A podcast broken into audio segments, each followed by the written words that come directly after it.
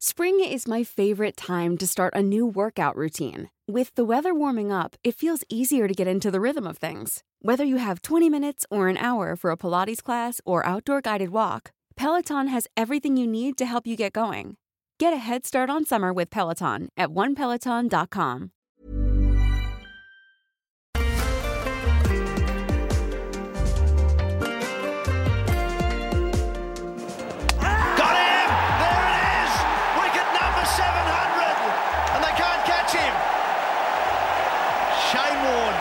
This is a very, very special edition of the Unplayable podcast brought to you by MasterCard. On this episode, we celebrate the 50th birthday of the one and only Shane Warne. Sit back and hear some classic stories and insights about the King of Spin from legends Glenn McGrath, Mike Atherton, Mike Hussey, Ian Healy, Nasser Hussain, and Ricky Ponting before we finish with the man himself, Shane Keith Warne. Enjoy. He's gone! Yes, Warne takes on a second grab. That's well bowled. That's 200 test wickets. A wonderful moment for Glenn McGrath. Glenn McGrath, Shane Warne's turning 50. Yeah, whew, we're all getting close to 50, and when a few of your teammates have already got there, makes you feel old. But uh, I don't know, Warney's one of those cricketers. Uh, there's only one other guy, maybe Freddie Flintoff, but Warney looks younger and fitter since he's retired. So he's amazing, isn't he? What are your first impressions of Shane Warne? Um, well, I think back to sort of I made my debut November '93. Shane made his the year before, and uh, yeah, he was blonde leg spinner, very extrovert. Just uh, loved the attention, the limelight, and yeah, it was bigger. Yeah, it was huge. So yeah, yeah, I was pretty shy country boy, a bit of the opposite, and uh, um, yeah, no, I, I just came into that Australian team, was loving every second of it, and I think that there were some amazing players there, and one of the greatest of all time in, in Shane Warne was pretty special. In the air, and he's got him. Yes, Shane Warne this time. I don't think it was as clean as a whistle, but he got it. Maybe Australia's best partnership of all time is Warne and McGrath. What was it like for you being part of that? Oh, it was brilliant. You know, Warney at the other end, it's all about you know building building pressure, and Warney had such great control and su- such great variety. Um, that he could really build pressure from the other end, and I tried to do the same. And so I think in turn we, we could create a lot of pressure on the batsman. There was no easy runs. I think between us in the matches we played together, we took over a thousand uh, test wickets and probably won uh, majority of the games that uh, we're lucky enough to play together in. So yeah, Warney at the other end was was absolutely incredible, and you know, I always I used to love the start of every season. You know, Shane had come up with a, a new ball, new delivery, a mystery ball, and uh, I'm not sure how many times he came up with a mystery ball. It was just one of his old balls that he reinvented slightly. So, uh, but yeah, he was he was a character larger than life, and um, you know, to have him at the other end my whole career was was absolutely brilliant, and one of the reasons why the Australian team was so dominant that that uh, era, you know, was because of Warney. Now, you wouldn't have seen too many lowlights with Shane Warne in his career, but uh, 99, the WACA, you were out there at the other end, weren't you? Glenn McGrath coming in in his usual batting position, number 11. And once again, comes in in a situation where his batting partner, this time at Shane Warne, needs him badly. I've only ever really been nervous twice in my career, I reckon, when I played. One of them was the World Cup semi final, uh, bowling to Lance Klusener when it was right down the wire. Uh, that match ended in a tie, incredible match.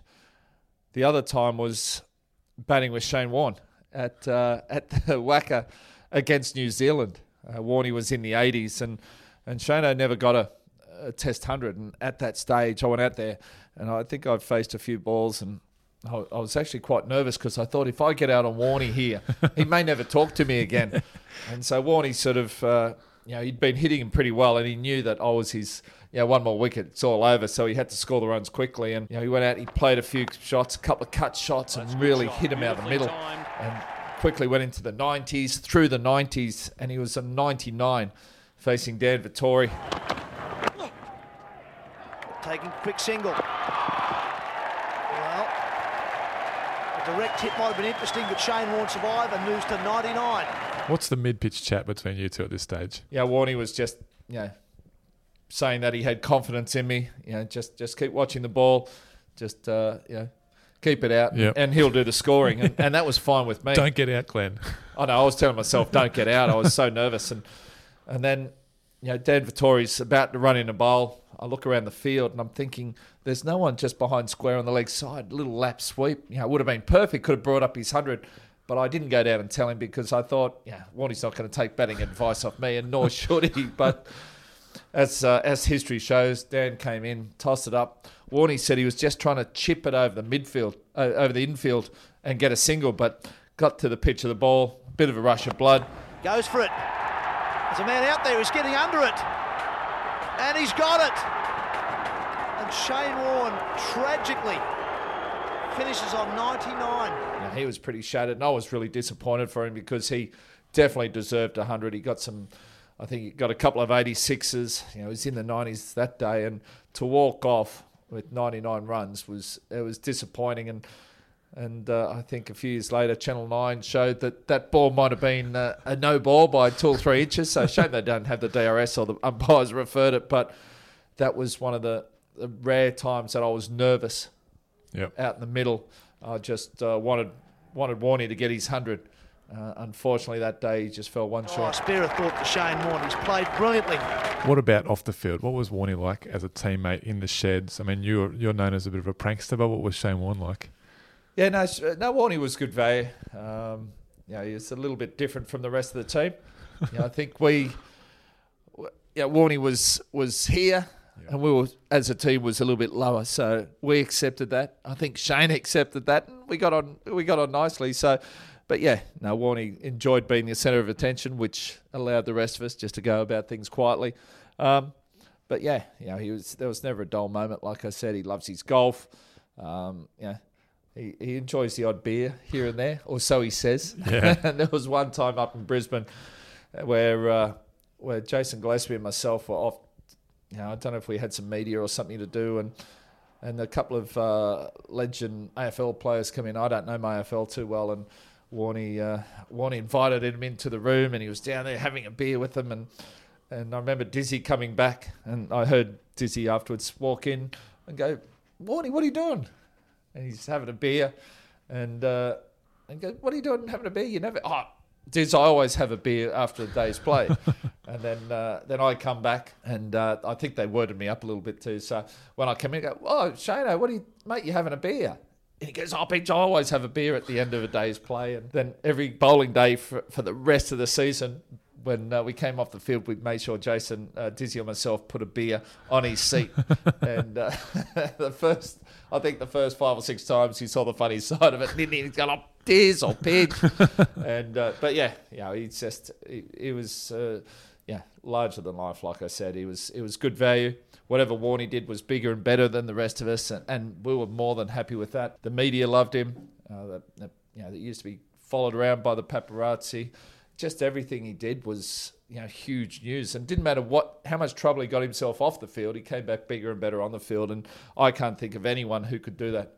Um, and for what he did, the amount of overs he bowled, the cricket he played, you think on the diet that he had was incredible. How he did it. Um, you know, he loved what, his What was he eating? was sort of consisted toasted cheese sandwich, margarita pizzas, and spaghetti bolognese. That was it, pretty much. And you know, we used to have team dinners at certain restaurants and what have you, and you know, occasionally at a Japanese restaurant or uh, another restaurant, he'd have a pizza delivered. So, but uh, no, he was he was incredible. You know how he. I think the test proved that he would never be successful as an international cricketer, uh, but it's yeah, it's all you know upstairs. You know, Yep. good players got the skill. A great player's got the mental strength, mental uh, capacity to uh, deal with anything, and and Shano had that, and that's what made him one of the greatest of all time. Happy birthday, Warney. Yeah, happy birthday, mate. Happy fiftieth. I'm still in my forties, but uh, I'll, I won't be. It won't be long before I'm there. But mate, have a great day. Well, it's done him. That was a magnificent delivery. It beat Atherton all ends up. Mike Atherton, 22 tests against Australia with Shane Warne in the side. What was it like facing him? Well, first of all, I did well to get through to Shane Warne. Normally, Glenn McGrath my number uh, all too quickly, but uh, obviously, I've faced a lot of him. Uh, champion bowler. We're here at Old Trafford talking, and of course, that was the first time that we saw him, that I saw him. Um, remember that test match all too well because it had hammered down in the days prior to the game. And everybody was saying they're not going to play a leg spinner. The pitch is wet. They're going to play a finger spinner. Tim May. There's no way they'll play Shane Warne because Graeme Hick had annihilated him in that warm-up game at Worcester. And then, of course, he came on, and I was I was actually out. Uh, I was sitting in the changing room. I think Merv Hughes, I'd got out to Merv Hughes, and then he came on, Shane Warne, and that first ball to Gat. Um, and everybody kind of thought, aye, aye, who is this bloke? Um, and it, it, didn't get much better for us after that. Actually, he kind of started as he meant to carry on. What was it like facing the really young Shane Warne, the blonde hair, the zinc? He was a bit, was a bit slimmer back then too, wasn't he? Yeah, a little bit, yeah. Um, you felt even right from the start, he was obviously a young player, but you felt that he had a sense of the stage, that he wanted to own the stage, and a great sense of theatre and drama. Um, and we saw a lot of him that summer because he and Tim May really owned the summer. Um, you know, it's quite a dry summer after that first game here at Old Trafford. Pitches were very dry. May and Warne bowled together a, a lot, so we saw a lot of him. He had a fabulous series. I thought he was before his shoulder, before his first shoulder operation, which was probably about 97, 98 maybe, I thought those first four or five years before that shoulder operation, he was at his absolute best. Maybe he was a, a smarter, cannier bowler later on, uh, but early on when he could rip it, he still had the googly that he bowled and that genuine flipper before he kind of lost his flipper a bit later on. You know, he's just a wonderful bowler to watch. What What are his strengths? What made him such a difficult bowler? Um, accuracy, um, the amount that he spun it, he operated both, you know, as a defensive and an aggressive bowler, operating in tandem with McGrath at the other end for, you know, they'd bowl an hour together and you just felt, you know, where's my next run coming from? So he's a brilliant bowler, very crafty, you know, great thinking bowler. Um, he could work out batsmen very quickly. Um, not afraid of, of the odd word or two either. um, but the th- actually, the thing I've always enjoyed about Warney playing against him was that if you did well, he'd be the first to say, well done, well played, congratulations at the end of the game. You know, I found him a pretty straightforward guy to play against. He played really hard, um, you know, enjoyed the contest and the competition. Uh, but if you did well against him, he'd say, well done. Um, so, you know, pretty straightforward guy to play against. Oh, there's a big appeal there. Now that's got to be close. And he's given him, yes, he's gone forward. Now he's, he's standing there, cannot believe it. And I tell you what, I thought he was very, very close to LBW, playing an identical shot to that early on in his innings. And Atherton has stood there, can't believe it. What kind of impact did he have on the dressing room? Was there a sense that when you had to go out there and face Shane Warne, you were in for it? No, I mean, you know, you, you're always got great confidence in yourself. You think you're going to do well, but we knew in those years we were up against a, a bloody good Australian team. You know, they had um, five or six champion cricketers, of which obviously Shane Warne was one. Um, and it was going to be hard, hard work scoring runs against them. And you got Warne and McGrath operating for three out of the six hours, which effectively they were together, hard work. When you did get on top of him, what was he like? Uh, did he go in his shell? Did he no. get more animated? no. The only time I really saw him um, kind of run up the white flag, if you like, against an England cricketer was Pietersen at Adelaide when he when he was kind of forced to go round the wicket in a very defensive mode. You know, most of the time he went round the wicket to try and bowl you around your legs or take wickets. But against Pietersen at Adelaide, I felt he'd kind of finally run out of ideas. But that was about the only time that I saw him uh, like that. Other than that, you know, he's a very competitive player.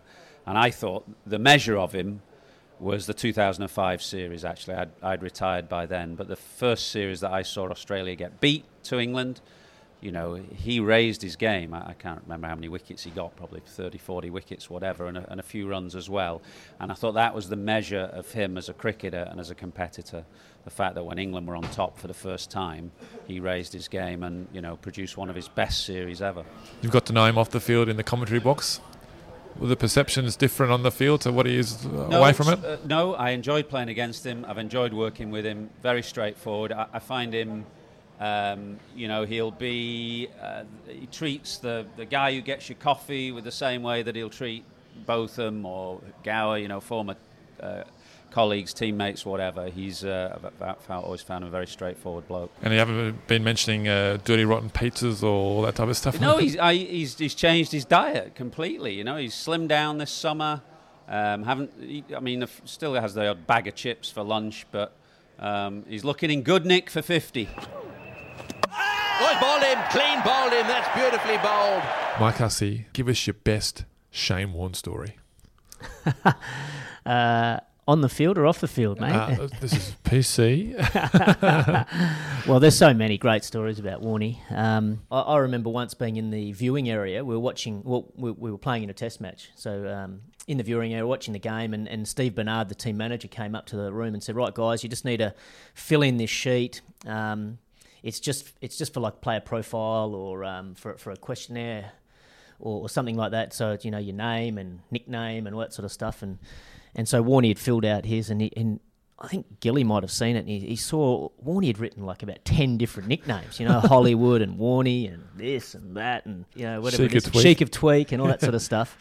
Uh, so you had a whole bunch of these nicknames. Anyway, the sheets got sent away downstairs with Steve Bernard, and uh, we're just sitting there quietly watching the cricket. And Warney goes, "Oh, jeez, I forgot." So he gets on the phone, rings back downstairs. Uh, Brute, Brute, uh, Steve, Steve, the manager. Um, yeah, I forgot one. I forgot one of my nicknames. And we're all sort of just sitting there quietly waiting, waiting for it. And he goes, the king, and hung up the phone. so that, that sort of certainly gave us a big, big laugh as well in the viewing area. So he kept us entertained. From a personal point of view, um, another story which really meant a lot to me was my very first Test match. Uh, I was extremely nervous, and I, and I was not handling the emotions well at all. And it was about five minutes before we had to go out and, and bat, and I was opening the batting with Matthew Hayden in my first Test. And I went to the toilet for about the thirty fifth time, you know, nervous, nervous as anything. And um, Warney was in there just with his little uh, Playboy underpants, smoking a cigarette, and he, just said to me, "Look, Huss, I know you're nervous, but you've got nothing to prove to anyone in this dressing room. You just got to go out there, be yourself, play your way, and you cannot fail." And and it didn't help me at that stage, but I mean, looking back on it, um, that was a really great thing that someone, an experienced player, someone like Shane Warne, would say to a new player in the team. It really meant a lot to me. Did you know that Warney was in there having a dart in his underwear? I didn't. Uh, yeah, you don't. You're not really seeing anything at that stage, but uh, yeah, it was it was quite a funny sight looking back on it. But uh, yeah, it didn't hear the it didn't help the, feel, the the lack of feeling in my legs and the butterflies in my stomach. Did you ever play against him? Yeah, I played against Warney a few times uh, in Sheffield Shield cricket. Uh, absolute nightmare. Um, he was just such a great competitor, and, and to be able to just watch him go about his work and watch him, uh, he just got so many re- so many revs on the ball. I could hear it coming down. But I remember one time in particular, uh, it was the last over of the day, and I was not out. And Warney had had enough. He was like, "Come on, I just want to get over, get this game over and done with." Um, he had things to do that night and out for dinner and whatever. And but they, they brought in this rule that if um, any close in fielders, if the shadow was on the pitch, then you as a batsman had the right to ask them to, to move. And I was out there batting, and um, I sort of said to the umpire, I want these guys to move. You know, they had two in close on you know off and leg side, and uh, Warney was like, "Come on, mate, hurry up! I just want to go. I just want to get out of here. I want to go out for dinner and blah blah blah." And I said, "No, no, no. The rules are." Uh, you know, I'm allowed to have these guys move. I want them moved out, and, and so that started. That got Warney angry, and he said, "Right, I'll, I'll show you." And I was like, "Oh no, I think I've made a mistake here." Is this, Anyway. was this when you were young? I would have been, I think I was mid twenties or something like that at the stage. So yeah, I hadn't hadn't been around forever, and um, and I should have, in hindsight, just sort of just got on with it. Warney would have maybe bowled a couple of loose ones and just wanted to get off, but it really sort of steeled his uh, you know competitive spirit, I guess. And he thought, right, I'm going to show you, young fella. and he bowled the, a great last over, and sure enough, he got me out LBW the last ball of the day, and uh, he let me know about it too. Don't worry about that. So yeah, I wish in hindsight I'd just stay quiet, just let him bowl the last over. He probably would have just given me something on the on the legs to work for, way for a single, but uh, I was stupid enough to uh, try and question question the uh, you know the, the rules, and yeah, I made a mistake there. It's not just his bowling. Was it was it's the theatre that he brought with it. Yeah. Many times do you think he got batsmen out just by getting in their head? I, reckon a lot. Um, I, I can't put a number on it, but but you know, there's that that was part of it. You know, uh, setting a batsman up. Um, I remember again playing in South Africa, uh, mid over. I was fielding at short leg. He called me up, you know, to the, to his bowling mark and and started talking to me, and he was talking absolute rubbish. So what do you think we should do for dinner tonight? And uh, yeah, I don't I don't really like chicken. I'm going to go for you know the steak tonight or whatever. And I was thinking, Warnie, what are you doing mid over of a test match? And he goes, Oh, don't worry, we'll just have a bit of a chat. Okay, off you go. And and I remember going back to short leg and thinking, what what was he doing? But he was playing the game with Shaun Pollock, who was at the strikers end, thinking, "What are these two talking about? What plan are they setting me up? Is it going to be wrong? And is it going to be a flipper? Uh, you know, what, what's what, what's going on?" And and that's the sort of way his mind used to work. How about tactically in team meetings, setting up batsmen? He's talking about his own bowling, but in terms of strategy from the team, how what was his input like uh, in those scenarios, and even out on the field, talking to guys like McGrath and Gillespie and, and those guys? Yeah, it it varied. It's sometimes he wouldn't say much at all, um, but other times yeah, he he um, spoke out quite a lot, uh, and and he was the sort of guy that yeah maybe he wouldn't speak all the time, but when he spoke, he generally was spot on we, tactically with the way he was thinking or what, what he thought we should do. Um, but it was always positive, and it was always about okay, how can we win the game? You know, what do we need to do to win? It was never about oh, well, let's just hang in here for a while or let's just survive for a bit. It, it was always okay, when, how are we going to win? And, and he was instrumental, I think, back to my favourite Test match, really. I was going to ask you, yeah. Uh, on that fifth day when everyone thought it was going to be a draw, boring draw, including myself. I turned up on day five thinking it's definitely going to be a draw. And a team meeting was, was called, which was un, unusual, and it was Warne, uh, Ponting, and Buchanan that made the team believe on, that we could win this test match. And, and Warney was instrumental in that. He was one pushing, saying, We can win, but we've got to believe we can win. And and Warney, um, he bowled two sessions non-stop on that fifth day and bowled magnificently. Oh, he's got him. He's bowled him. He's bowled him around the legs. Oh, yes! What a cricketer! Got him. Clean bowled him. We had to decide as a team which way we wanted to go. Were we just going to go all out attack, go for wickets every ball? Um, we might they might give away a few more runs, but we need to get the la- the last nine wickets. Or do we just go really patient, build up the pressure, and hope they make a mistake? And and that's the way as a team we decided to go on that day, and it proved proved to be yeah, a, a magnificent test win. And and even at the end of that test. Watching the you know guys like Ricky and um, and Warney, the way they celebrated that Test match, and they, they came out publicly saying that's probably one of the best two or three Test matches they've ever played in their entire life um, you could see how much it meant to him. It was great. Oh, got in. Beautiful work. Healy, superb wicket keeping and beautifully bowled. Ian Healy, can you believe that Shane Warne is turning 50? Oh, scared the hell out of me. Um, Peter Pan didn't turn 50, did he? so I, was, I guess I was just not expecting it. Warney always says that you were the best keeper he bowled to. What made it such a challenge and a privilege to keep the Shane Warne? Well, it, it was a it was a privilege for four days, I reckon, um, and it was a great privilege because he could he had very low level of fitness, very low level of fitness, but he could bowl into the wind in forty degree heat in Perth, one you know half a day while the quicks operate down breeze, and then back it up and do it again tomorrow and keep it economical, not go for runs. So he had an incredible match toughness and fitness, but not you wouldn't call it physical fitness. He wouldn't run around the block for you. So so uh, that was the privilege of keeping to him performing those sorts of feats uh, when it wasn't in his favour. Um, in those early Ashes tours, 90, well, 93 is the first Ashes tour, a lot of people just thought he went through England easily, but he didn't. You look at a lot of his figures, it was 30 overs, 3 for 75, or 35 overs, um, 4 for 60. You know, he really toiled hard and bowled long um, and wasn't always uh, entertaining and beating the bat type stuff. It was it was serious skill, and a lot of it was patience. Um, so then, in the late fourth day and fifth day, when a good batsman or a good partnership was going and he's going round the wicket, it becomes quite difficult for the wicketkeeper because the batsman's in your way a lot. The ball might do stuff out of the rough or it might not. Um, and it's a good batsman and a good partnership, so you don't want to miss anything. So that's where the challenge really came in. And Isn't that a wonderful piece of bowling? Healy keeps brilliantly to both May and Warne. It's one of the features of Australia's cricket. I guess my privilege was to see him from his first first class time. Mm. You know, when when Bobby Simpson was moulding him into a cricketer that really wanted to be as good as he turned out to be, um, to um, his serious masterclass of of a uh, career before I handed it over to Gilly. Mm. So it, it, was it was just wonderful to to watch all those skills and not difficult to read. You knew what was coming. Yeah, all the batsmen knew what were coming, bar two: Daryl Cullinan and Robin Smith. Um, they're really the only two, both great players, just could not pick him out of the hand, even though he was pretty easy to read. Oh, and he's bowled him.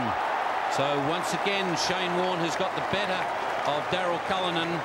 His greatest skill was his accuracy to, to put the ball right where it needed to be put on certain wickets. If it was spinning a certain amount uh, and the batsman, uh, you know, was a right hander and, uh, and a sweeper, he'd know how to put it in the right spot at the right speed with the right trajectory. He'd have all that sort of match match awareness and intuition, and be able to change it very quickly if needed. So that, that it was a delight. Um, but the challenge of a day five not so delightful.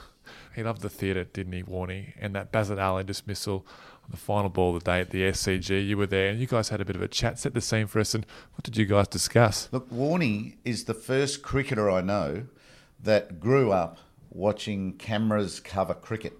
Okay. So, so you know, it was all a bit new for me. I didn't know where the cameras were or anything, or you, you know, you're you know you're on telly. Warney's the first cricketer I know that knew which camera would be on him. So when he got his hat back from the umpire, he'd look the, the, right way and bang, the camera was on him, you know, the right one face on. And then at the nets, you'd see him purposely, he'd walk back to his mark at the nets when there's a paparazzi sitting all around the, the roped off area and he'd give them nothing. One ball, two balls, three balls. And then here it goes. The fourth ball is going to be the lick of the lips and the throw of the ball. And and then he'd starve him again for a little while. Oh, it's just he's just one big game. The Basit Ali one, he had no um, thought for me. I'd had a long day behind the stumps, keeping to him, and mm. that's not easy. Um, so he, the last day, Basit Ali was a big um, time waster himself. And so now we had him on our turf, you know, the SCG for a start, but it's in overtime. It's after six o'clock, and Warney's still got to bowl this over. So from the first ball of this over, Warney just says, Heels, Heels, come down. Let's uh, called me down for a chat. No, I'm not coming. And then because I'm desperate to get off the field, just like Basit Ali is, and and I know what Wardy's trying to do, but no, no. And four balls, he persisted for four balls, I reckon. And then finally, I said, "Oh, right." I went down, had a chat about absolutely nothing, because he doesn't eat dinner. You know, we couldn't even talk about where we're going for dinner tonight because he he ate nothing. He ate spaghetti bolognese some nights, no mushrooms if he or toasted cheese sandwiches. And when you go to McDonald's and order cheeseburgers without the burger, that's that's so no discussion about food. Healy is on his way down now to have a word with Warne. That might be partly psychological. And and anyway, as we were, as we were walking off, he said, "Oh, well, what do I bowl?" You know, as if he needed any advice. I just said, "Rip a leggy." And only Warney could rip a leggy through his legs, you know, ra- round the front leg, through the through both of his legs and bowling. You wouldn't believe it. He's done in between his legs. Well, whatever it is they talked about, you can bet your life in future it'll be, why don't you give him the one that'll bowl in between his legs?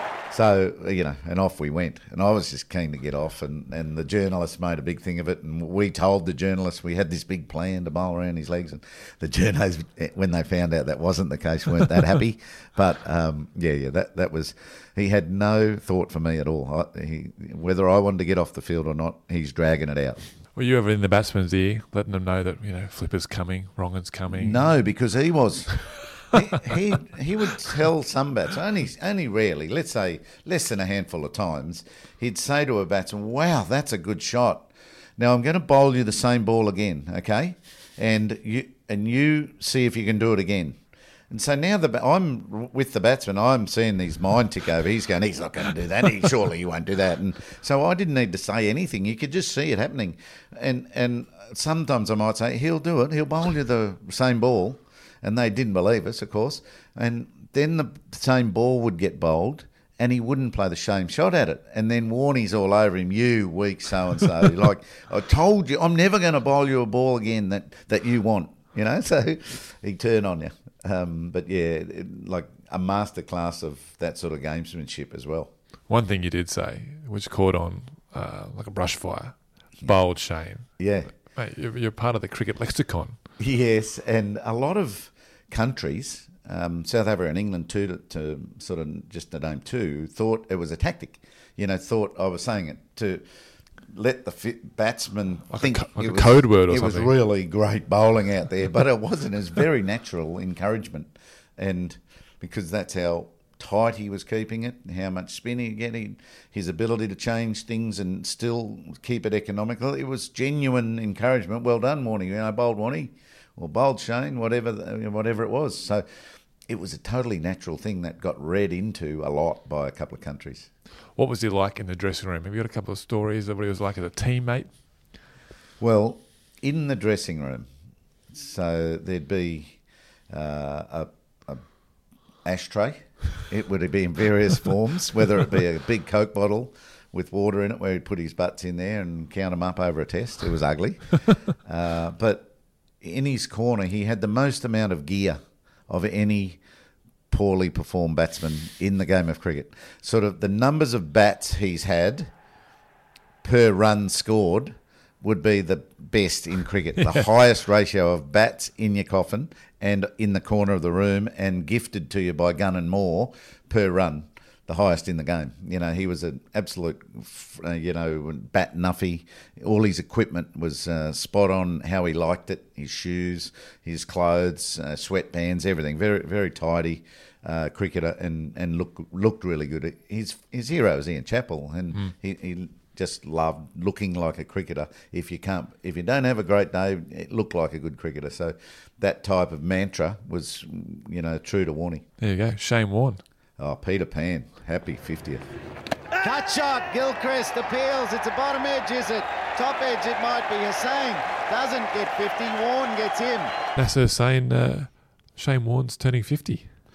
I know it's remarkable, isn't it? I mean, um, he looks pretty well actually uh, of late. He's lost a bit of timber. He looks really well, um, and it's an incredible story. Uh, what a cricket! I don't think of my era anyway. I don't think there is a cricketer that was more watchable than Shane Warne. Forget his skills and forget everything else about him. What a good bowler he was, but actually he was an absolutely box office cricketer on and off the field. Can you remember your first recollections of coming up against him? I can't remember coming up against him. I think maybe I was on tour in Australia, even as a, I think I was maybe somewhere like Adelaide or Sydney playing grade cricket, and I went along to watch the England boys net, and Shane was just bowling to him in this. He's like like a, you know, blonde beach boy, sort of just in the nets, slightly overweight. Sorry about that, Shane. Just bowling in the nets to England, and I thought, oh, okay, this this leggy looks okay. And then obviously my first proper recollection was the Gatting ball here at Old Trafford.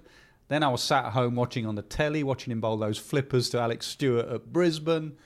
And then I came up against him at Edgbaston um, when we beat him. And I remember the night before being in my hotel room thinking, God, I've got to face Shane Warne tomorrow. And I got all the England management to send me a video of Shane Warne. And I sat in my room eating a chicken tikka masala, watching videos of Shane Warne. I'm sure he wasn't sitting there watching videos of me the night before a game. We had some early success against him. Um, what is the key to getting on top of him if there is one? Well, the key is to not play the name. It's so easy. He was so such an aura about it. A little bit like the Aussies against Botham all those years ago. For us, it was the other way round. If you stood on your bat and you looked at Shane Warne 22 yards or so away and you thought, oh, crikey, it's Shane Warne, it's Shane Warne, he's almost defeated you before the ball comes down.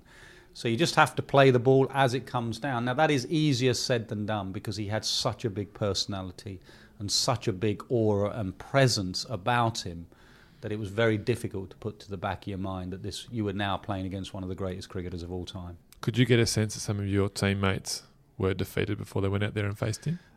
Not so much defeated. I mean, generally of our era, we had a lot of cricketers of mental baggage and scarring against Australia. So, you know, when I took over as captain, for example, I'd get very disappointed. I think there was a game in Adelaide when we were 20 for two or something, and a batter would come off and go, "Oh, why are we always 20 for two? And I, you know, it's like we got to stop being 20 for two against Australia. The only people who can stop us being 20 for two against us. So there was a bit of mental scarring and baggage, and there were just lads that once Shane got it over them, that they just, you know, obviously the Daryl Cullinan's obviously the classic one, but also we had some in Robin Smith. I remember clearly being in the dressing room at Edgbaston. and Robin Smith was one of the nicest people of all time, and he was a fantastic player of fast bowling, and he was a pretty good player of spin. But he got out again to a Warne Googly or something. He came in, looked at the screen, and he was completely bamboozled by what. And he kept he kept saying to us, "How are you picking this lad?" And you know, actually, Shane was slightly easier to pick Mm. than maybe a Murali or someone. But once he got to you mentally, Shane Warne, then you were gone because he he was so tough mentally. You'd go out to bat, and he wouldn't say anything. You'd think, "Oh, Shane's letting you off today." You know, Shane's not in a bad mood today. And you'd get up his end, and he'd say, "Morning, Nasser." I go, "Morning, Shane," and he go, "You do realise I got you out 22 times or whatever." I thought, "Ah, he's been saving that." So he would try the sort of mental disintegration against you. That one's out. Maybe this time. Yes, says Rudi Koertzen. Nasser Hussain doesn't like it. He's actually walking the wrong way as well. Do you look back and think you're either really unlucky to run into someone like Shane Warne or privileged to be able to play against someone like Shane? Really him? good question. I get asked that a lot, especially you last few years where Australia have been playing catch up cricket a little bit for various reasons, not so much on this tour. But, um, you know, people say, oh, you know, well, you're a little bit unlucky to come up against that era, that Australian side. I say, no way. Given my time again, I would play against that Australian side every single time because the two greatest sides of all time, the West Indies sides under Viv Richards and Lloyd, and that Australian side I played against. It was brilliant. Shane Warne, to play against him was an absolute privilege. You, why did you grow up playing cricket? Why did you want to play for England? Because you want to be there with someone challenged everything about your game, your technique, your mind. Do you really want to be out there? Warne bowling, Gilchrist behind you, Langer sledging you, Hayden, Steve Waugh mental disintegration with arguably the greatest, and also everything else about him the flared trousers, the zinc on his face, the various hairdos, the stumps at Trent Bridge when he had the stump on the balcony celebrating, the Barmy Army singing songs at him, etc. It is why you play the game to play against cricketers like, you know, Shane Warne. I can tell my kids and my grandkids I played against, you know, arguably the greatest bowler there's ever been. Last question: Will we ever see another Shane Warne? I mean, everyone is replaceable. You know, when when various Australian batsmen have retired, you'd think, will we ever see another one like it? And you'd now turn up and Steve Smith's doing what Bradman did and what Ponting did and what Hayden and Langer and Waugh and Waugh. You know, every great is replaceable. There'll be another one come along. I don't know if there'll be another one that comes along that, you know, cricket is about entertaining crowds and making it a, a watchable um, event. I don't know if there'll be another one that comes along that makes it as watchable as Shane Warne. He was absolutely box office and was a thrill to play against. And more importantly, spectators loved watching him. Happy birthday, Warnie. Yeah, big lad, well done. 60 or 70, whatever you are. Happy birthday. Shouldn't call him big lad, now I'm in trouble.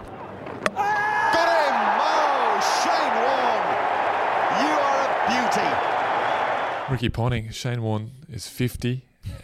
you knew him right back at the start. In fact, uh, he gave you the nickname Punter, didn't he?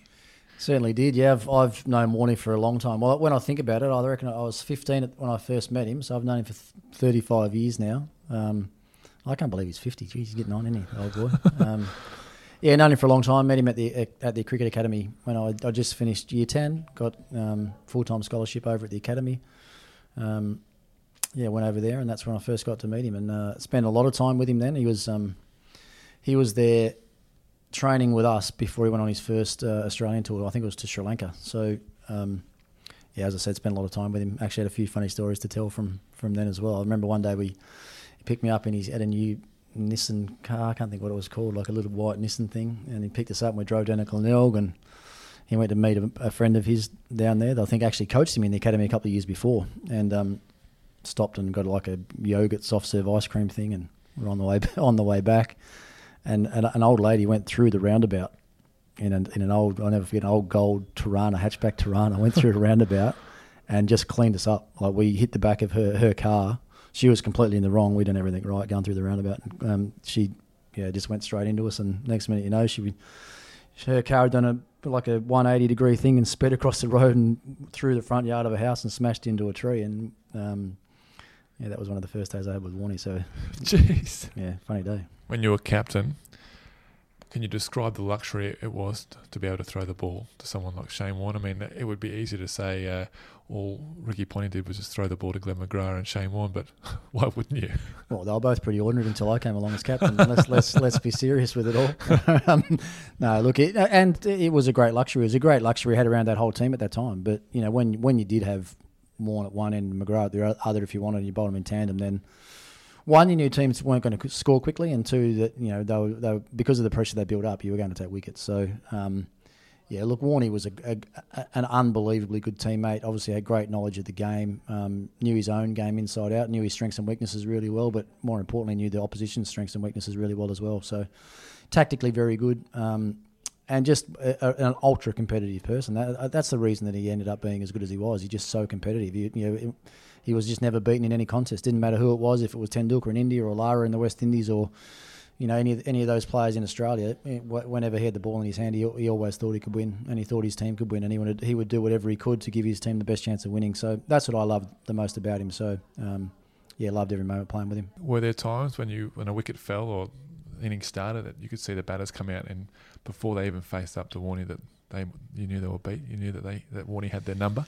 Well, there are a few batters that he had it over big time. I mean, I played a few Test matches with Daryl Cullinan against South Africa, and he had it over him to the point where I think in mid-series he'd gone and seen a psychologist and done some hypnotherapy and all that sort of stuff to try and get Warney out of his head. So um, it's fair to say he had it over him. Flipper, and he's got him again with it. So uh, he's pulled one for four, but missed the second one. A lot of the um, I guess a lot of the England batters that he would have bowled to, guys like Alex Stewart and um, Graham Thorpe and those sort of guys, I reckon he had a pretty good. Ian Bell, I think early on in his career, he had a pretty strong hold on. So, yeah, you could tell. And um, I think the guys that always played him the best were the guys that were aggressive against him. You know, Tendulkar was always aggressive against him. Lara was exceptionally aggressive against him. And probably in the latter time, someone like Kevin Pietersen and those guys, when they looked to be aggressive, um, that's when batsman had the better of him. But if he just sat back and waited, he, you know, he was just too good. He didn't didn't give too much away. What about in the dressing room? What was he like as a teammate away off the field in the dressing room around the team? No, no, fantastic. I mean, he won't mind me saying this. Most of the issues were sort of after cricket time, after after play finishes when we had most of the issues, and he'll, he'll have a laugh and a joke at that. I mean, the the biggest challenge, and I always tell funny stories about the biggest challenge I had with him and McGrath on the side was because I was captain, I'd always do the press conference the day before the game. And what that meant was that Warne and McGrath and these guys would do the press two days out. So quite often I'd have to go and pick up the pieces and what they'd said the day before. And they'd talk about how we're going to win 5 0. And McGrath would say, I'm going to get Lara five times. Or Warne would say, I'm going to get Tendulkar five times. And I have to go and pick up all the pieces after that. But now, look, it, as I said, it, just, a, just a great teammate. Ultra competitive. Um, you know, around the team, just willing to, to do anything, help anybody, um, and wanted to win games. So you can't ask for more than that. Is there a story that sticks out for you? Well, yeah, there is. I mean, going back to going back to the 2005 Ashes series over here, um, you know, leading into that series, had a few issues at home and, and a few things had gone on that I was actually really worried about him as a person, but how he would be able to cope with all that and then still be able to focus on his cricket. Because obviously going into that series, I knew how big a weapon he was going to be for us over here. And if he wasn't quite right or he wasn't going to play, then I needed to know what was going on. So I, I rang in the couple of days before the first test and said, "Let's catch up and have a break. I want to have a chat to you about things." Anyway, so we he agreed and got down there and said, "Mate, I'm just a bit worried. How you, how you feeling?" He looked at me with this really stupid look on his face. He said, "What are you talking about?" I said, "Well, there's a bit of stuff going on and." He said, "Mate, trust me. I'll look after all that stuff. I'll, and but when it's time to come and play, I guarantee that I'll be there 100% switched on. I'll be ready to go. And you know the facts don't lie. He had one of the all-time great Ashes series. I think he took 40 wickets and was our third or fourth leading run scorer, I reckon, in that series in 05. So the ability that he had to be able to compartmentalise certain parts of his life and deal with stuff off the field and then just turn up and be the ultra competitive professional player on the field was, was unbelievable. And what kind of impact did he have on his teammates? You look at the 99 semi where he dragged Australia back into that game, 2006 at Adelaide, nine wickets on that final day, and um, we've heard that uh, he really revved the team up and made them believe that they could win that game. I mean, you were instrumental in that as well. What kind of impact did he have on that? And can you remember the type of stuff he would say to the team to, to get them believing? It wasn't much about what he said, to be honest, because even in '99 he wasn't captain; he was vice captain in that '99 World Cup. It was more about what he did when he got the ball. Mm. You know, he. So they were chasing low 200s, weren't they? That that South Africa semi final, and it was going to take something special for, for him for us to win the game, and that's what exactly what happened. And you, you see his reactions; you can see how much it meant to him.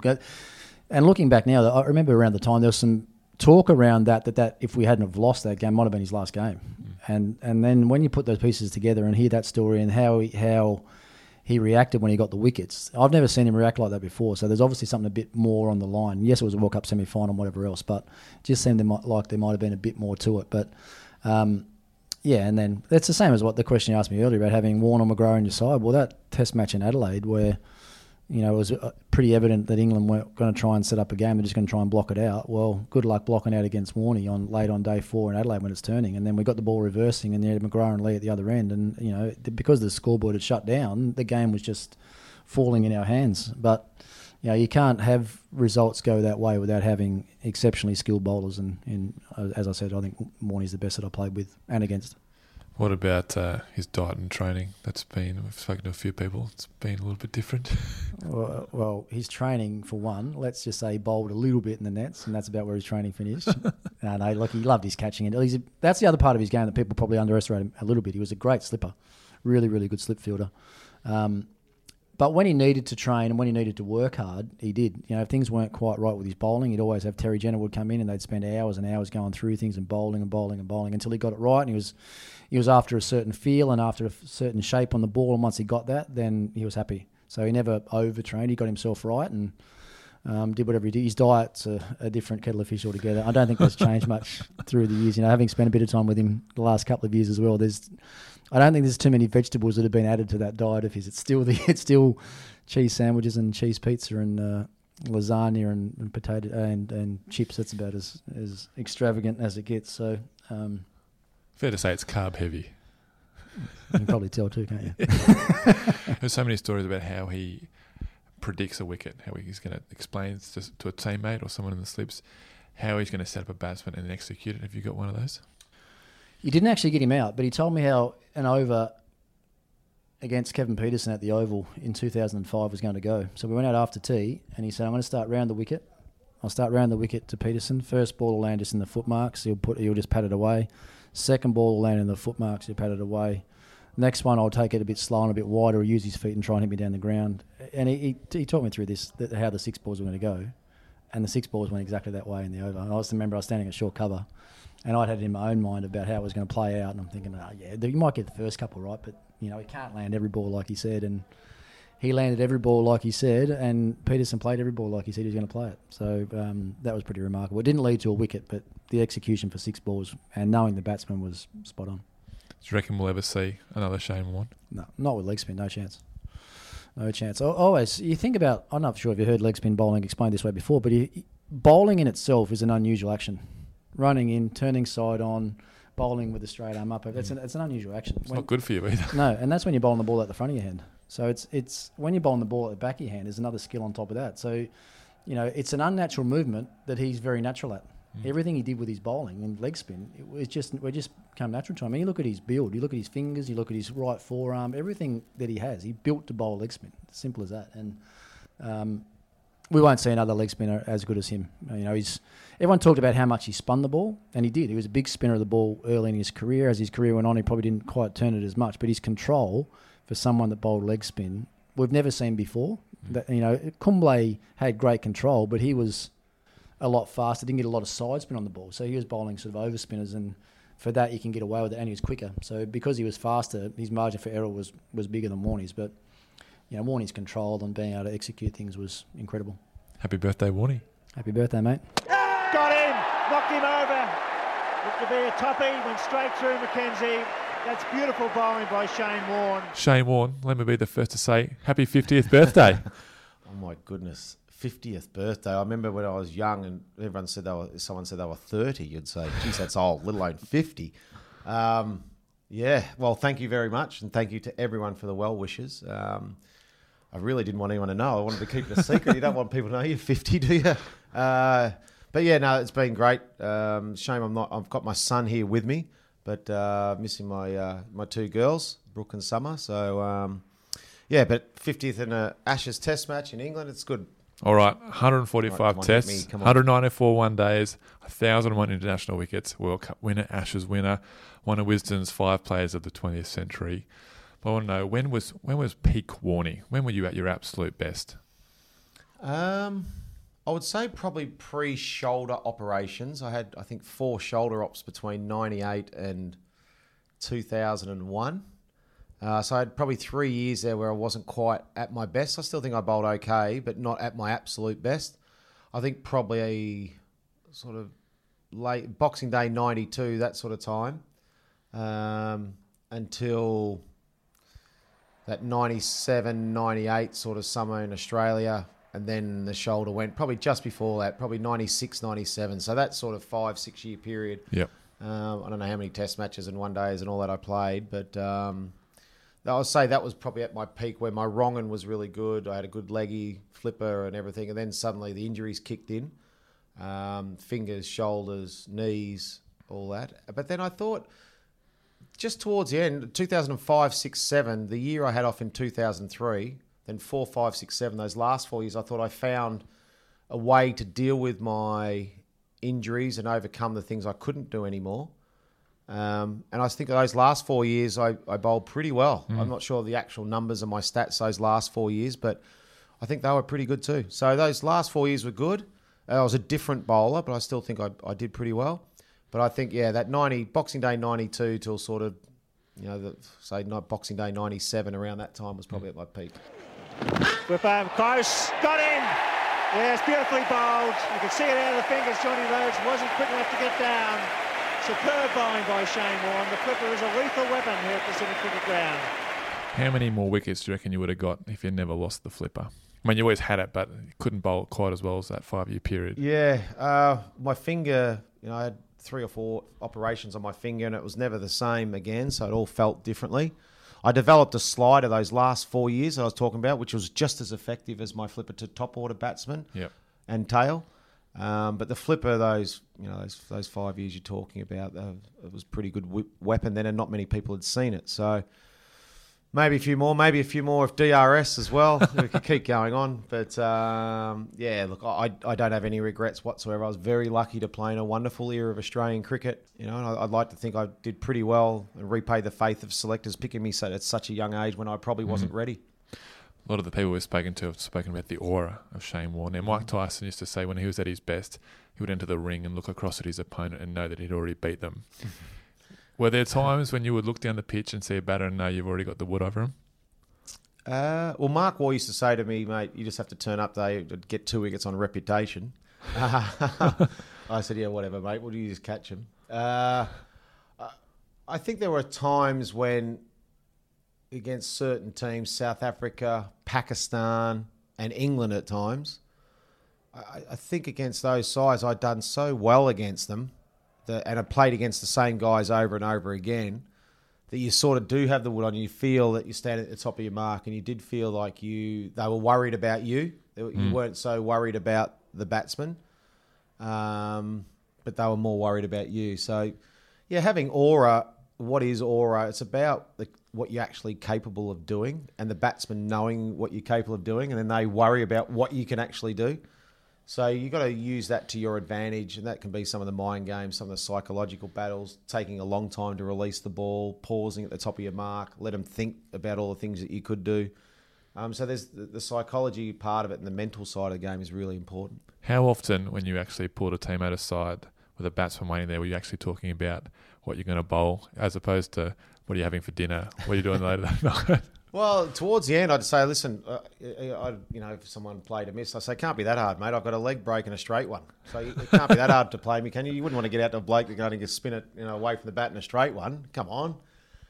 And um, you sort of felt sometimes that they go, geez, he's right. I should. I wasn't that hard to pick at the end. Um, I was a lot harder to pick at the start with the variations that I had. Um, but look, when you got McGrath and Gillespie and Lee and these type of guys bowling and taking wickets, and suddenly the spinner comes on, you think, oh, there's going to be respite. But I was so lucky to have those guys around me. Yeah, they took a lot of wickets as well. Um, but I was, yeah, I was very lucky to, that we had a great Australian side. Who were some of the batsmen you enjoyed not only bowling to, but also getting out? Uh, well, I think the two best batsmen in the 25, 30 years that I've played at from, you know, were Tendulkar and Lara. Oh, well played. Beautifully driven through the offside. That's four. That's a lovely cover drive. He's been waiting for one to get away. That'll just relieve the pressure on Tendulkar a little bit. They were the best two batsmen, and then the rest. There were some great players. You know, you talk about the Graham Gooches, the Sangakkaras, uh, the Ricky Pontings, the Kevin Pietersens, the Jacques Kallis. All those guys were such great players. But there was two standouts in the last 25, 30 years for me, and that was Lara and Tendulkar. So anytime you got those guys out was always nice. It's gone. He's got behind. Warne breaks through. Looked like a top spinner at the end of a great, great knock. Far out for 132. And I found, unfortunately, with Sachin a couple of times in India, I, I, I wasn't at my best and with my shoulder and stuff like that. That's no excuse, and they played me really well. But so I would have liked to have been at my best. We, if you think of when we played, I made my debut against India in 91, 92. We didn't play him against till 98. Mm. So all my whole best years of when I was at my best, I, I never had a chance to play against India except in a World Cup in '96. Um, so I was, I was a little bit disappointed that I never got my chance to play at the best. But I played against Lara a few times at my best, and we had some great battles. Uh, he was such a great player of spin, Brian Lara, as Quicks as well, standing in for, at slip, watching him play against McGrath. Just it was amazing battles when you're bowling against the best, and Lara and Tendulkar were two best. Sidhu from India was probably another great player of spin. He used Mm. to just whack you out the park. He was a he was really hard to bowl to. Um, Mark Waugh, I found, was probably the best player from the Australian area of spin. They had had some good battles, Victoria, New South Wales, with him. He made a great hundred in Sydney. So I really enjoyed my battles with uh, Mark Waugh as well. Two guys that have been mentioned: Daryl Cullinan Yeah. and Robin Smith. well, Robin Smith's become uh, one of my dear friends. Um, and I thought it was a little bit unfair. Yes, I sort of did pretty well against him in the, in 93 Ashes, and in the end, he got dropped from that series. But I don't think it was he.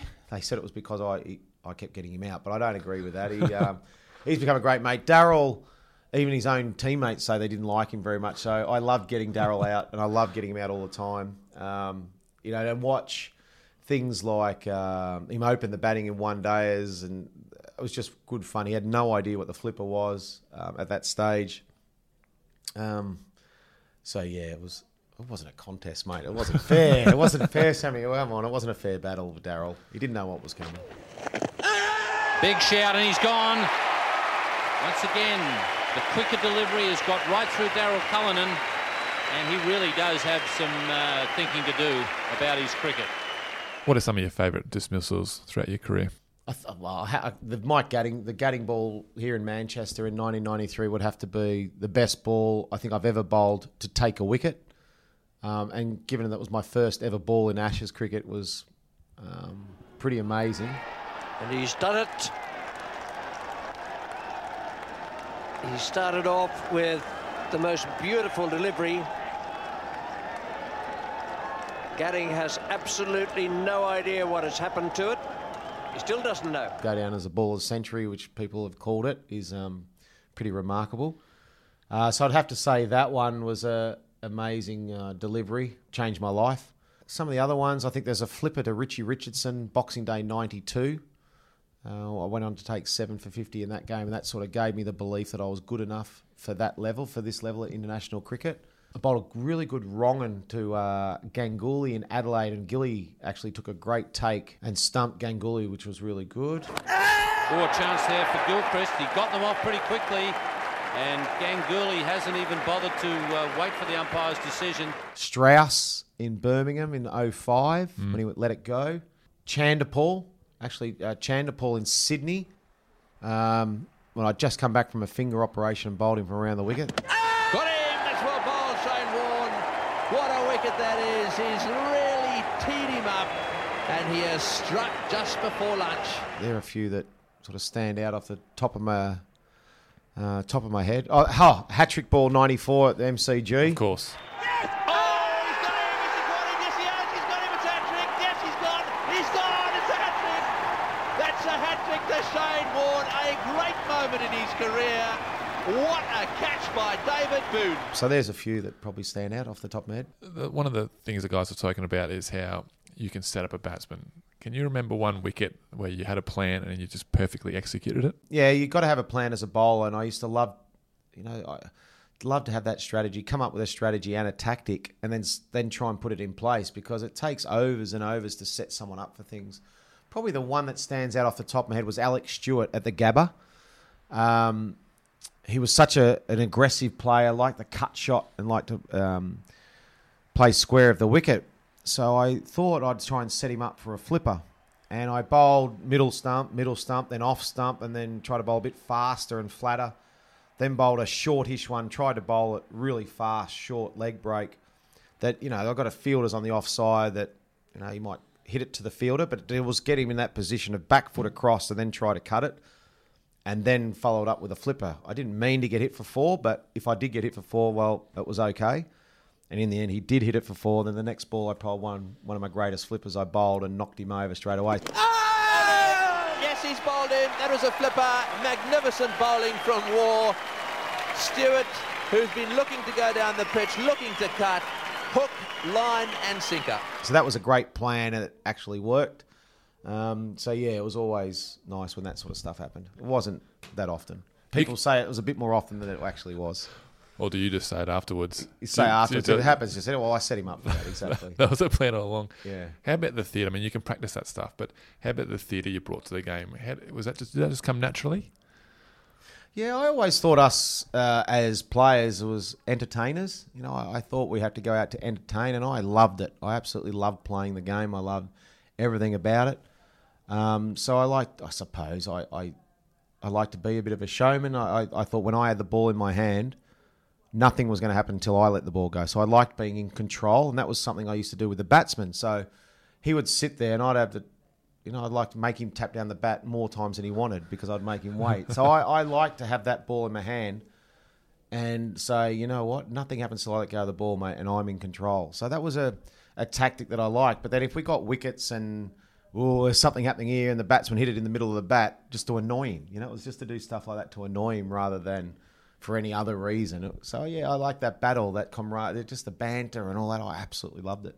The game is taking you to so many different places. Is there is there like a pinch yourself moment for you? I mean, I've been so lucky and I'm so grateful for all those opportunities and interesting people we've met. You know, best friends with Chris Martin from Coldplay. I've got to know Ed Sheeran and Elton John and Mick Jagger and Michael Jordan, all these sort of guys, and met them and hung with them a bit. But it's, I've, I've been so lucky, and I'm not just trying to name drop in that, but uh, it's just been amazing. The interest of the people that have been cricket, I suppose, the impact I had on the game and what Australia have had on the game has been, yeah, it's been surreal. I think that I think one of my favourite moments, or if not my favourite moment, still though, was when I walked out in the Sydney Cricket Ground for my first ever Test match, and I looked up on the scoreboard. And it said, Congratulations, Shane Warne, you're the 350th Test cricketer to play for Australia. I remember walking out to bat thinking, that's not very many people. No. How do you think of all of the history of the game and how long it had been going for? To only have 300 odd players playing Test cricket for Australia, I felt they could never take it away from me. They never take away, you know, one Test, whether I played one, two, or never played again. I, I, I still got that opportunity, and um, I'm forever grateful for that. There's been some stuff that's happened off the field during your playing Yep. days. So when you went out there and played, did it feel like a bit of a sanctuary for you that you could escape it all and just do your thing out there in the middle? Um, a lot of the stuff off the field I bought onto myself, and so I let a lot of people down. I was disappointed about that. Um, and a lot of things I thought was a bit unfair too that and off the field, but it always seemed to happen to me. Um, so I do take responsibility for the things that were my fault. But when I got out in the ground, I always felt like, well, that part of my life off the field is not going great. Um, I'm not going to let this part of the of my life not be great. It's, this is going to be great when I'm on the field. Yeah. So it wasn't so much my sanctuary or anything like that. It was more or less, you know, I'm not going to let people down when I get on the field. I'm not going to. I'm going to enjoy this. Off the field's not that enjoyable at the moment, but this is enjoyable out here. And um, I always felt like I gave it my best every single time, and sometimes it was good enough, other times it wasn't. All right, last one. Proudest achievement? I, th- I think I'm very proud of the way I played the game. I think anyone that looked at me realised I never ever gave up, no matter what. I think I ended, I'd like to think that people, when I was bowling, the game was interesting. People were entertained. Um, so I'm really proud of the way I played the game. Um, very lucky to play with a great group of guys for a long period of time. Um, the numbers and the stats and all that are great, but I think it was more or less I always look at people the way they play the game. Do I like the way they play the game? And I think people, if they looked at me um, and watched me play the game, they said, "We missed the game. I wish he was still playing, and that makes me feel pretty good. I do have one more for you. One thing that's been brought up is uh, your diet, Shane. Where has the lack of adventure come from? Because for everything I've heard, it's uh, very carb heavy. A lot of spaghetti bolognese, a lot of pizzas.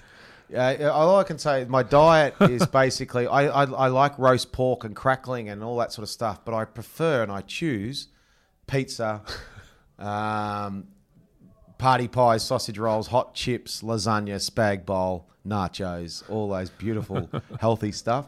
Just if you're in doubt, think of kids menu. Oh, you yeah. got me. Yeah. well, fantastic, mate. Thanks for coming on No and worries. happy birthday. Thanks, Sammy. Cheers.